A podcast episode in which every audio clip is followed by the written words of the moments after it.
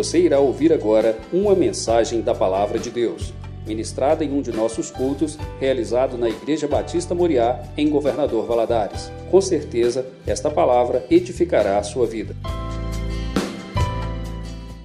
Cantata linda, abençoada, mensagem forte, mensagem de poder e força.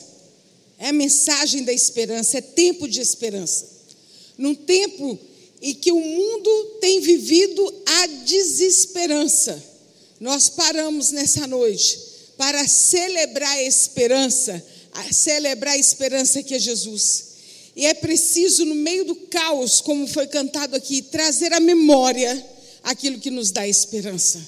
Trazer à memória que o mesmo Deus que fez, começou a boa obra, Ele é fiel para ir conosco até o fim. Trazer a memória de que Jesus está vivo. É por isso que nós comemoramos o Natal. Jesus, o nome de Jesus. Em Mateus 12, 21 diz que a pronúncia do seu nome trará esperança. Você pode dizer Jesus. Fala mais com mais assim, mais amor. Jesus. A pronúncia do seu nome trará esperança.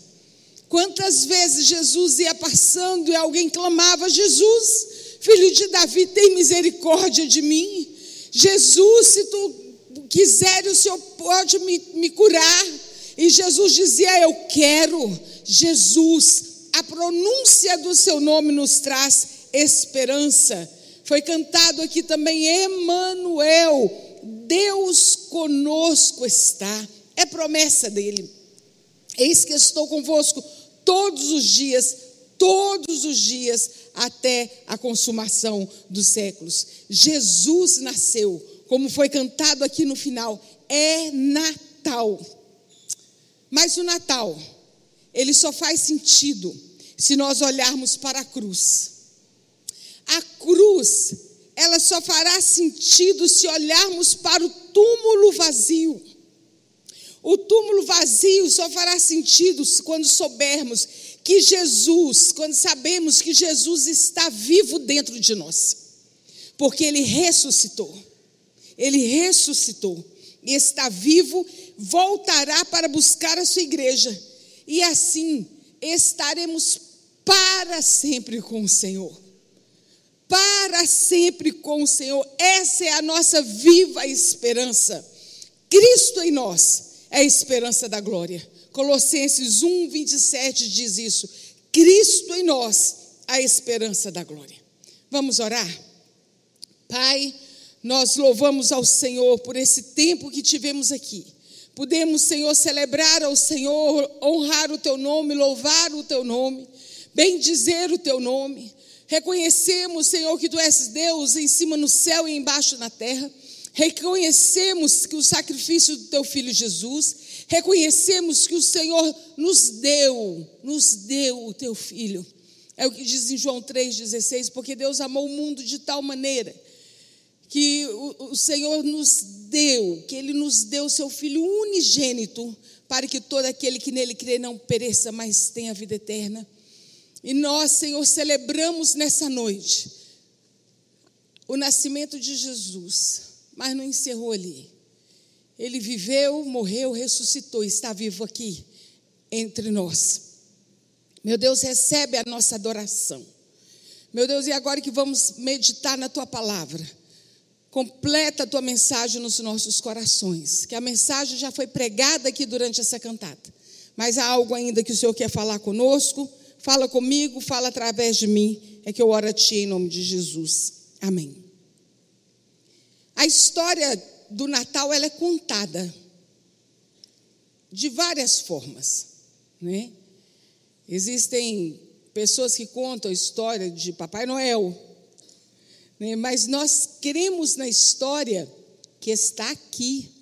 Há uma história, há uma história. A Bíblia nos conta a história. A Bíblia é revelação de Deus deixada para nós.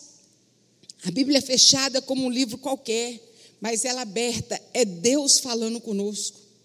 Às vezes as pessoas ficam pedindo, Deus, fala conosco, fala conosco, fala comigo, fala comigo.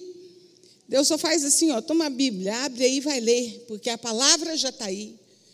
A Bíblia, a palavra de Deus, ela é revelação de Deus para nós. A Bíblia não é uma série de histórias desconectadas. Ela é a única narrativa da qual cada história, cada personagem aponta para além de si, para alguém maior. Ela aponta para uma única pessoa, que é Jesus. De Gênesis a Apocalipse, aponta para a pessoa de Jesus. Em cada livro se fala de Jesus. No Novo Testamento, nós temos quatro evangelhos: Mateus, Marcos, Lucas e João. Mateus, ele apresenta Jesus como rei, Marcos apresenta Jesus como servo, Lucas apresenta Jesus como homem e João apresenta Jesus como filho de Deus. Dos quatro evangelhos, desses quatro que eu falei aqui, eu quero hoje narrar, ressaltar o livro de Marcos. Porque o livro de Marcos, ele foi escrito em forma de história, e é o que nós estamos falando aqui sobre história. Ele foi escrito em forma de história. É o mais curto dos quatro evangelhos. Ele é conciso, ele é direto e ele é cronológico, está na ordem certinha dos milagres de Jesus, dos feitos de Jesus. E ele começa, o livro de Marcos começa de uma forma incrível. É maravilhoso o primeiro versículo do livro de Marcos. E eu quero compartilhar com vocês é, o, esse versículo, que é Marcos 1,1, mas ele é a segunda versão da palavra aplicada do Evangelho de Marcos na vida prática. Existe esse, essa edição, que é a palavra aplicada do Evangelho de Marcos na vida prática. E ele nos diz assim: se você ler na sua Bíblia, você não vai encontrar desse jeito. Mas nesse esse evangelho, nessa palavra aplicada, ele começa assim: aqui começa a maravilhosa história de Jesus, o Messias, o Filho de Deus. Eu amo esse versículo. Quem é meu aluno, quem já foi, sabe que eu amo história. Esses dias a gente conversando ali na mesa do almoço, o pastor falou assim: a Viva tem tanta história que é só lançar um tema que ela vai ter uma história para contar. Eu amo história. E quando eu descobri esse versículo e vi ele dizendo assim: aqui começa a maravilhosa história de Jesus, o Messias, o Filho de Deus. O primeiro versículo já avisa que a história é maravilhosa. Ele já começou avisando: olha, a história que você vai ver é maravilhosa. É tipo assim: era uma vez, era uma vez uma história maravilhosa. E a pergunta que fica é: por que, que ela é maravilhosa? Por que essa história é maravilhosa? Eu quero apresentar para vocês três razões por que a história é maravilhosa, porque não é uma história qualquer, mas sim maravilhosa. Primeiro ponto, ela é maravilhosa porque é a história de quem dividiu a história. Aqui começa a maravilhosa história de Jesus, o Messias, o Filho de Deus. Ela é maravilhosa porque é a história de quem dividiu a história. Quem dividiu a história foi Jesus. A história da humanidade, ela foi dividida antes de Cristo e depois de Cristo. Talvez alguns professores, algumas pessoas que ensinam possam até não acreditar em Deus, não acreditar na história de Jesus, mas quando vão ensinar a história, tem que dizer: não, isso aqui aconteceu antes de Cristo, isso aqui aconteceu depois de Cristo. Ele dividiu a história é a história de quem dividiu a história e a humanidade reconhece esse feito de Jesus. Essa história ela é maravilhosa. A história da, da humanidade foi dividida antes de Cristo e depois de Cristo. E quando nós vemos a história de Jesus, você vai ver que ele não escreveu nenhum livro. Tem gente que, para deixar seu, seus feitos marcados na terra, Escreve uma biblioteca. Jesus não parou para escrever livro nenhum. Quem quis escreveu sobre ele. No Novo Testamento a gente vê as histórias do Senhor, até no Antigo Testamento, as profecias que falavam sobre Jesus, mas Jesus não parou para escrever um livro para ficar é, famoso, para dividir a história. Ele estava ocupado demais, servindo as pessoas, cumprindo a sua missão aqui na terra. Porque em Marcos 10, 45, ele diz assim: Eu não vim para ser servido, mas para servir aos outros e dar a minha vida para salvar a muitos. Outra coisa, Jesus aqui nessa terra, ele não andou mais do que 300 quilômetros. Olha que história maravilhosa, a história de quem dividiu a história e não andou mais do que 300 quilômetros nessa terra. Ele impactou o mundo com a sua vida. Por isso ele dividiu a história. Seus seguidores eram humildes. Não tinha nenhum, como pode dizer assim, nenhum bambambam bam, bam, para seguir a Jesus e falar assim: ó, oh, aquele ali está seguindo ao Senhor Jesus. Não, os seguidores dele eram humildes. É a história de quem dividiu a história e não tinha nenhum de reclinar a cabeça. A Bíblia nos fala que ele não tinha onde reclinar a cabeça. É a história de quem nasceu, morreu, ressuscitou e vive está no nosso meio. A história é maravilhosa porque é a história de quem dividiu a história. E ponto final. É antes de Cristo e depois de Cristo. Aqui começa a maravilhosa história de Jesus, o Messias, o Filho de Deus. Então, Jesus dividiu a história da humanidade. Segundo, ela é maravilhosa porque é a história de quem mudou a história de muita gente e pode mudar a sua, como mudou a minha. O Messias, ele é o redentor prometido. Lá em Jó, nós vimos Jó clamando: Eu sei que meu redentor vive e que por fim se levantará sobre a terra. Eu sei que meu redentor vive. Messias é o nosso redentor prometido. Aqui começa a maravilhosa história de Jesus, o Messias. Ele mudou a história de muita gente. Ele teve um encontro com quatro com uns homens que eram simples pescadores de peixe. E ele convocou aqueles homens. A partir de hoje, vocês não serão mais pescadores de peixe, mas vocês serão os pescadores de homens.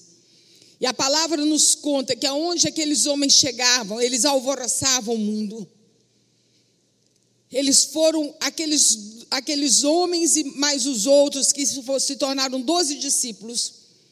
Por causa deles, dois mil e vinte anos depois, o Evangelho continua vivo, a palavra de Deus continua viva porque aqueles homens foram transformados pelo poder do Senhor.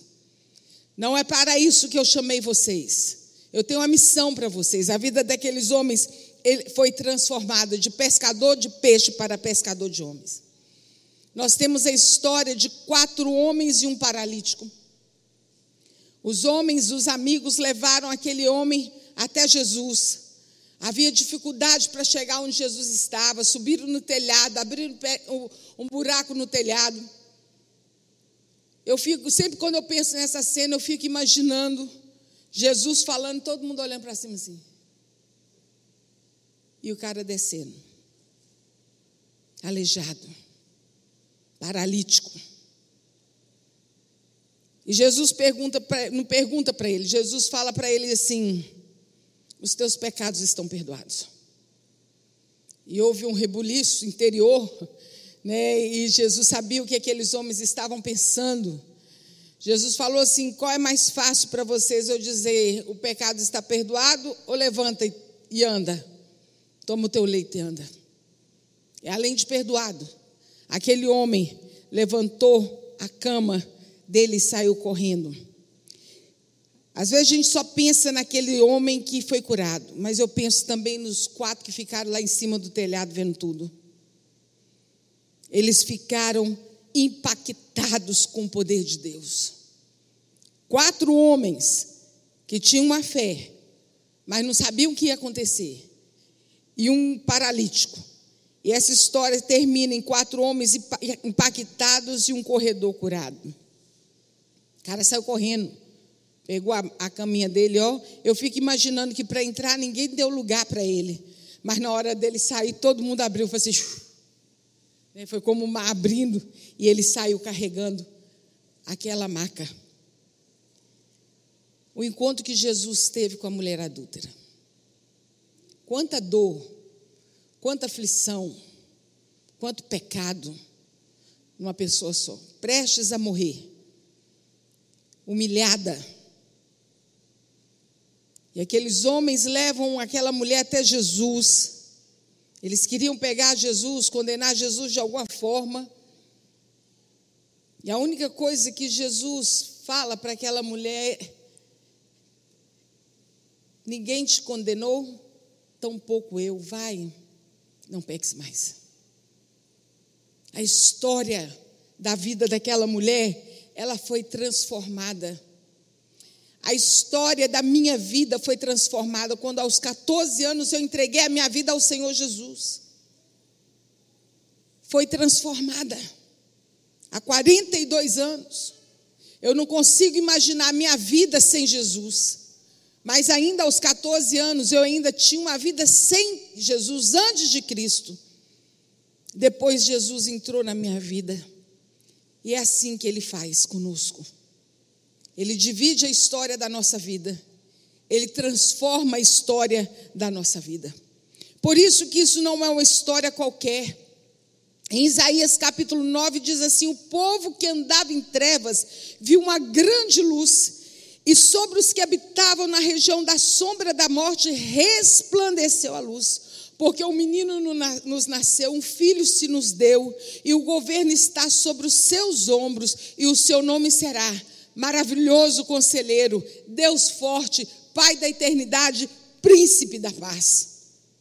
Esse é o nosso Senhor que muda a história. Aquele povo andava na região da sombra da morte mas resplandeceu a luz, e assim é na nossa vida. O Messias é o único que muda o curso de nossas vidas e quer mudar e transformar a sua vida, hoje ainda, se você o aceitar como Senhor e Salvador da sua vida. Isso é uma história maravilhosa. Você sabe por que essa história é maravilhosa? Porque ela é eterna. Ela é eterna ela começa aqui e vai continuar lá no céu. Lá no céu. Estaremos para sempre com o Senhor. Aqui começa a maravilhosa história de Jesus, o Messias, o Filho de Deus. É uma maravilhosa história porque é a história de quem era antes da história. Antes da história começar, ele já era o Filho de Deus já estava na história antes mesmo dela começar. Em João capítulo 1, versículos de 1 a 13, diz assim: No princípio era o Verbo, o Verbo estava com Deus e o Verbo era Deus. Ele estava no princípio com Deus. Todas as coisas foram feitas por Ele e sem Ele nada do que foi feito se fez. Em Gênesis 1, 26, o Senhor diz: façamos a, o homem à nossa imagem e semelhança. Na criação, ele estava junto. Essa história ela é maravilhosa porque ele era antes da história.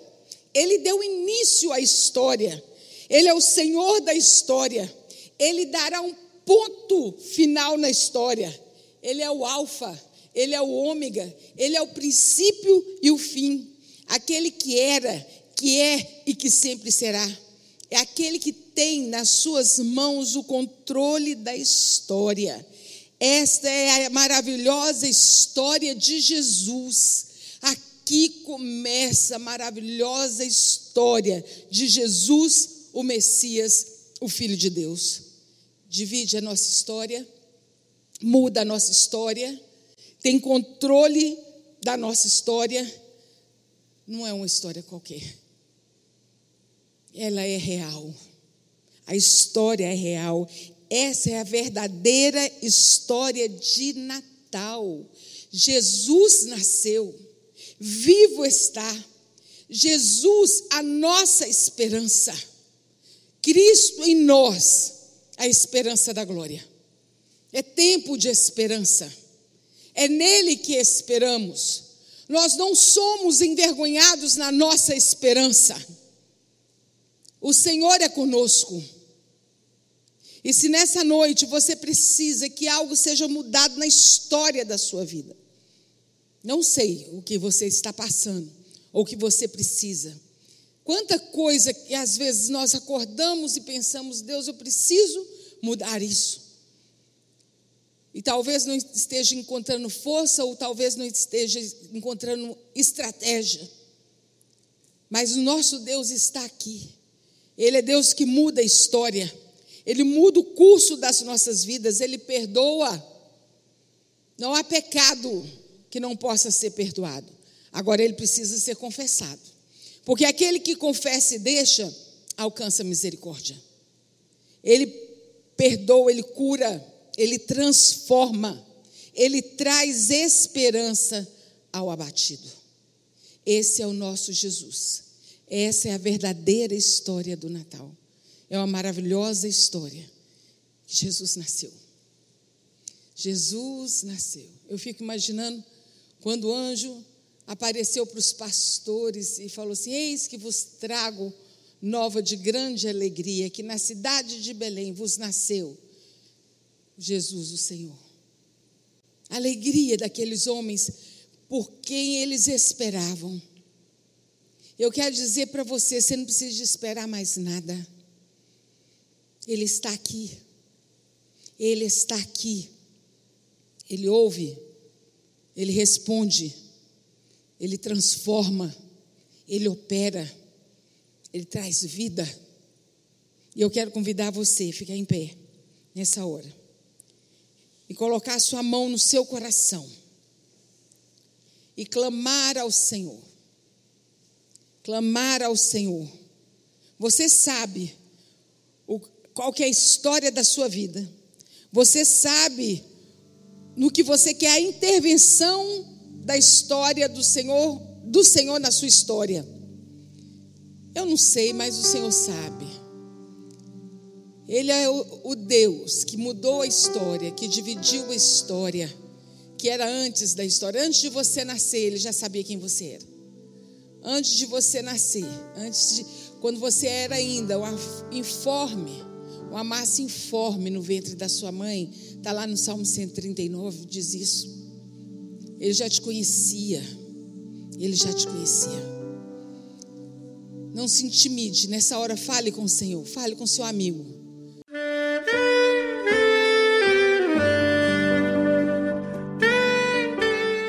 Querido amigo, Deus se interessa por você. Ele conhece as circunstâncias atuais da sua vida. Não hesite em buscá-lo. Em Jeremias 33, versículo 3, ele nos diz: Clama a mim e responder-te-ei, e anunciar-te-ei coisas grandes e ocultas que não sabes. Esperamos que a mensagem ouvida tenha falado ao seu coração e que você e sua família sejam abençoados pelo Senhor Jesus.